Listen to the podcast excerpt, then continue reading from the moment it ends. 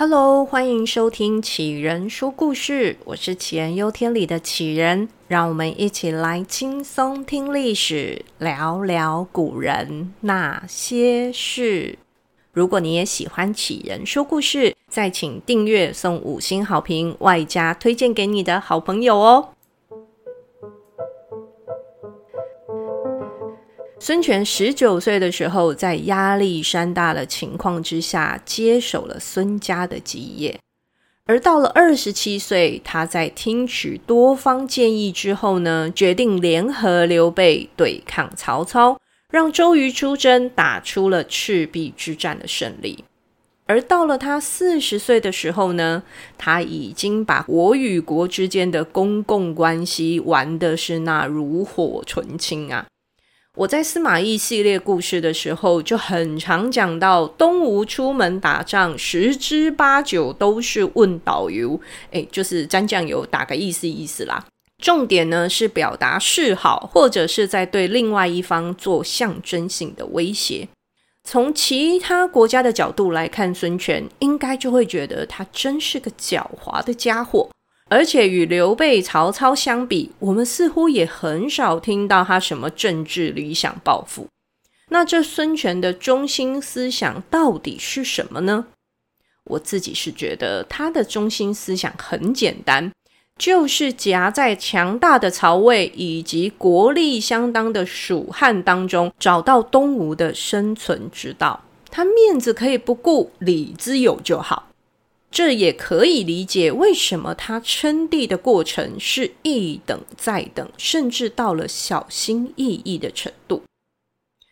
曹丕建立的曹魏年号是黄初，而刘备的蜀汉呢，年号则是张武。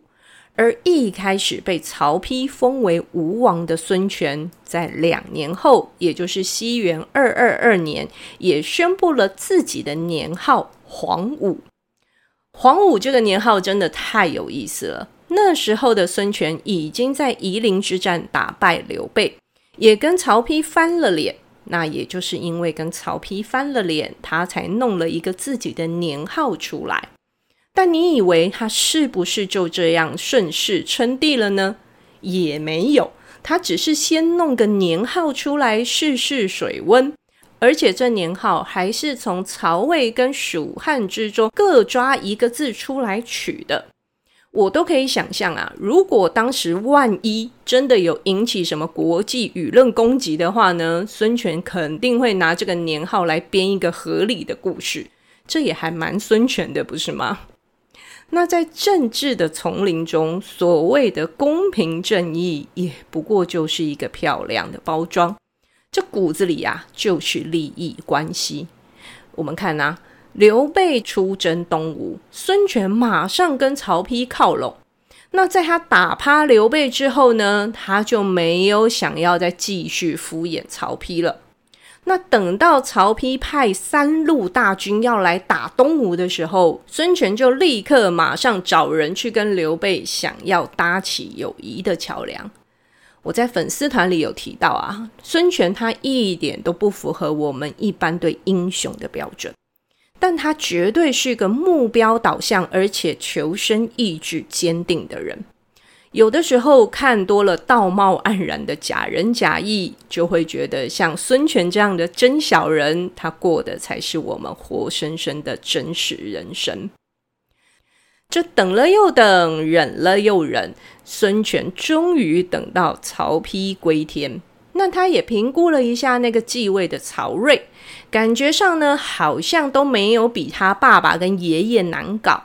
而蜀汉这边呢，又是向来主张要联合东吴的诸葛亮当家。而东吴那时的内部政治环境啊，也趋于稳定。孙权一方面讨伐并安抚山区部落，而且他还做了很多安定地方民生的措施。而另外一方面呢，三大派系当中的江东士族本土派，在孙权的有意为之之下，掌控了部分的权力。这边请注意哦，是部分。而这时呢，军事主管呢是陆逊，内政呢则是顾雍。那大家还记得吗？孙权一开始接班的时候，主掌军事跟内政的人是谁？嗯，没错，就是那个内问张昭，外问周瑜。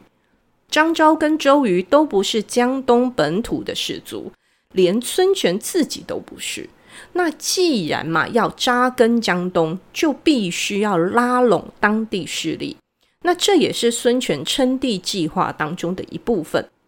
在外交内政都让孙权彻底放心之后，他终于在群臣一次又一次的劝进之下，在西元二二九年称帝，改年号为黄龙。哇，终于啊终于披上黄袍，当上真龙天子了。这一段呢，在当时就被称为正尊号。按照东吴自己的说法，就是啊在黄武年号出现的时候，我们孙权就已经是皇帝了，我们只是没用这个称呼而已啦。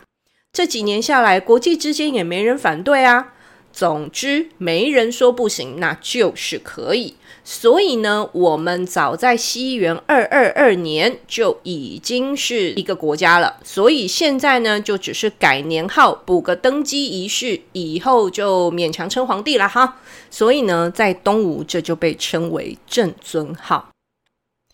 而称帝之后的孙权呢，仿佛常年悬在他头顶上的那一把剑瞬间被人拿走了。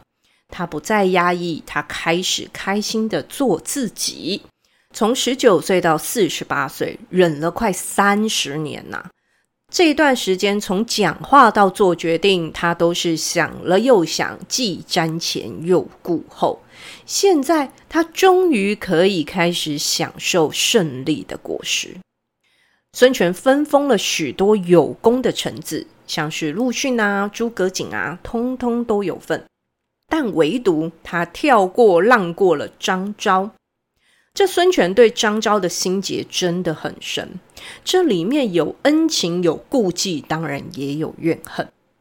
当年如果没有张昭推他上马，就没有后来这威风八面的吴大帝。但后来张昭又因为在赤壁之战之前倾向降曹，而与这孙权是渐行渐远。但张昭这人呢，又是一个大炮性格，他顶着孙策托孤、辅政老臣的责任，即便知道老板不爱听，但他还是硬要讲，他不讲很难过。所以呢，张昭多次在众臣面前让孙权是下不来台啊。在还没称帝时的孙权呢，尚且可以咬牙忍耐，但在称帝之后，孙权的一连串举动也让张昭清楚深刻地体验到，眼前的这个老板已经不是当年那个在哥哥过世之后只会痛哭手足无措的少年了。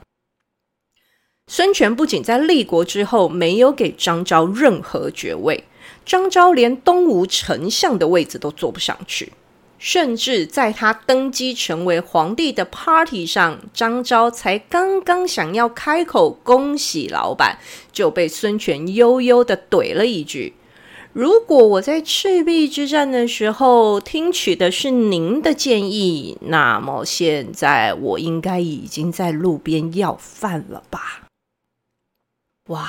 这句话虽然没有冤枉张昭，但对一个七十多岁的老人家来说，真的是稍显刻薄了一点。之后呢，张昭就以自己老了、病了为理由辞官退休。这孙权也立刻就批准了这个退休申请，但他还是给张昭保留了最后一点的体面，他终于封了一个侯爵给他。而这个博学多闻、骄傲自负的张老先生就此远离朝堂，在家研究学问、写书去了。再再再再后来，孙权就收到了远在辽东的公孙渊送来的称臣表文。公孙渊那时可是接受了曹魏封他做辽东太守的啊。但是呢，这公孙渊在表文里就说自己得不到曹魏的信任，所以想要来依附东吴，而且呢在表文当中不停的吹捧孙权，歌功颂德，然后呢说自己愿意向孙权称臣。大家有没有很熟悉这样的一个情节？想当年孙权就是用这一招来对待曹丕的啊，但这角色一交换啊，这孙权就通通忘记了。他似乎透过这个表文，仿佛看见了自己站稳江东一统中原的画面。所以不管陆逊、雇佣这些群臣的激烈反对，孙权坚持他要封公孙渊为燕王，而且呢还赏了新任燕王一堆的金银财宝，外加呢要封酒席。这酒席啊，是皇帝给臣子最最最最顶级的赏赐了。这封酒席一出手，我真觉得孙权那时候应该自我膨胀到跟一颗热气球一样大了。孙权的叛逆期似乎到现在才来。你们大家都说公孙渊是假意投靠我，我偏偏要觉得就是因为我们东吴实力强大，感召了公孙渊，让他来臣服于我们的。这隔年啊，孙权就派遣高级官员担任使者，然后呢带着一堆的金银财宝，外加酒席的物品，以及将近一万名的士兵，浩浩荡荡的出发去了辽东颁奖了。我们现在先把镜头转向远在辽东的公孙渊。这公孙渊啊，他没想到孙权这么容易就上钩了。不过呢他也高兴没多久，这魏国就来了。魏国皇帝曹睿先是发了新闻稿恐吓，把公孙渊从头到尾臭骂了一顿，但最后呢也摆了个楼梯，说如果愿意及时改邪归正，那我就原谅你这一次啦。这公孙渊一想啊，曹魏就在隔壁耶，这一打过来，远在南方的东吴就算马上发兵也来不及救啊。于是决定背叛这才刚刚新鲜出炉的辽东与吴的结盟，而转向投靠曹魏。但是他又舍不得东吴颁发给他的那些财物，于是呢他一边收了孙权送的礼物，但又一边又杀了东吴的使者跟士兵，还把这使者的脑袋给割了下来，眼巴巴的送去给曹睿，宣示自己的诚意。而这支可怜的使臣队伍最后只剩下一滴滴人逃回东吴。而孙权在知道自己被耍了之后，当然是气愤难平，他气到想要即刻出征辽东，打得他公孙渊哭爹喊娘啊！但好险，这一次呢有被他的臣子们给劝退了。大家都告诉他，如果真的出兵打辽东，那魏国一定会趁机来犯。这时的孙权呢也发现了自己之前就是看走眼了，曹睿这小子没有自己以为的那么没有用啊，因此孙权才冷静下来，打消了伐辽东的念头。孙权登基的时候啊，他理所当然的封了自己的长子孙登为太子，也一直把这个长子呢当成接班人在培养。他找了很好的老师，以及在儿子身边放了一群优秀的年轻人跟孙登一起工作。这孙登自己也很争气，史书对他的评价大多是为礼贤下士，体恤民情。而且呢他还会在关键的时刻拦住孙权一些错误的决策。那如果孙登能够活久一点，可能东吴的国运将会有所不同。只可惜这个接班人呢在三十三岁那一年就病死了。六十岁的孙权呢是白发人送黑发人。也许在孙权心里，其他的儿子都没有比孙登优秀，但该选的接班人他还是得选，不然这么大的家业以后要交给谁呢？而依照长幼顺序来说，接下来应该是轮到老三来当太子，因为啊，这中间的老二走得比老大还要早。而这第三个儿子应该真的不太让孙权感到满意跟放心。但是这时候孙权的做法不是好好的重新培养这个老三，反而是让老四跟老三一起竞争。他立了老三孙和为太子之后，他又封了第四个儿子为鲁王，而且鲁王的所有一切吃穿用度都跟太子一模模一样样，而他也没有让这太子依照惯例从皇宫搬出去自己开府。这一连串的操作啊，都让太子始终惶惶不安，也让鲁王觉得自己是有机会可以取而代之的。然后接下来就所有的人开始选边站啦，有支持太子正统的，就像是陆逊这一路，但也有支持鲁王的，像是孙权的大女儿以及女婿的这一派。那这个所谓的二宫之争啊，让东吴是元气大伤，闹到最后太子孙和被废，鲁王被杀，而当时曾经备受孙权信任，后来还被任命为丞相的陆逊，也因为被归为太子党而被孙权照三餐找人上门责骂。最后呢，陆逊是活生生的被气死，但也有一种说法说他是绝食而死的。但不管是哪一种，这一代名将忠臣落到这样的结局，都凸显出孙权在老年时期对身边人的猜忌多疑，以及他失误的接班人计划。这失误的接班人计划也注定了东吴之后的结局。在老三老四接连被废被杀之后，孙权听了年轻宠妃的枕头风，居然在过世的前一年选定了十岁的小儿子作为太子，那也封小儿子的生母，也就是他的宠妃潘夫人为皇后。而这个潘皇后原本想着等孙权死后幼子登基，还要效法汉朝吕后把持着东吴的朝政，但是他还等不到儿子当皇帝呢，自己就因为太苛待后宫婢女而被婢女找了个机会活生生的勒死在皇宫里。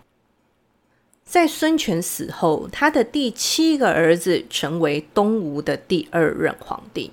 这十岁登基的小皇帝十六岁就被权臣给赶下台了，换了孙权的第六个儿子孙休当皇帝，然后呢，就顺便把前一任皇帝，也就是他自己的弟弟给弄死了。而这孙休呢，也没快活几年，三十岁就病死了。接任的第四任皇帝呢，就是他三哥的儿子啊，也就是废太子孙和的儿子孙皓。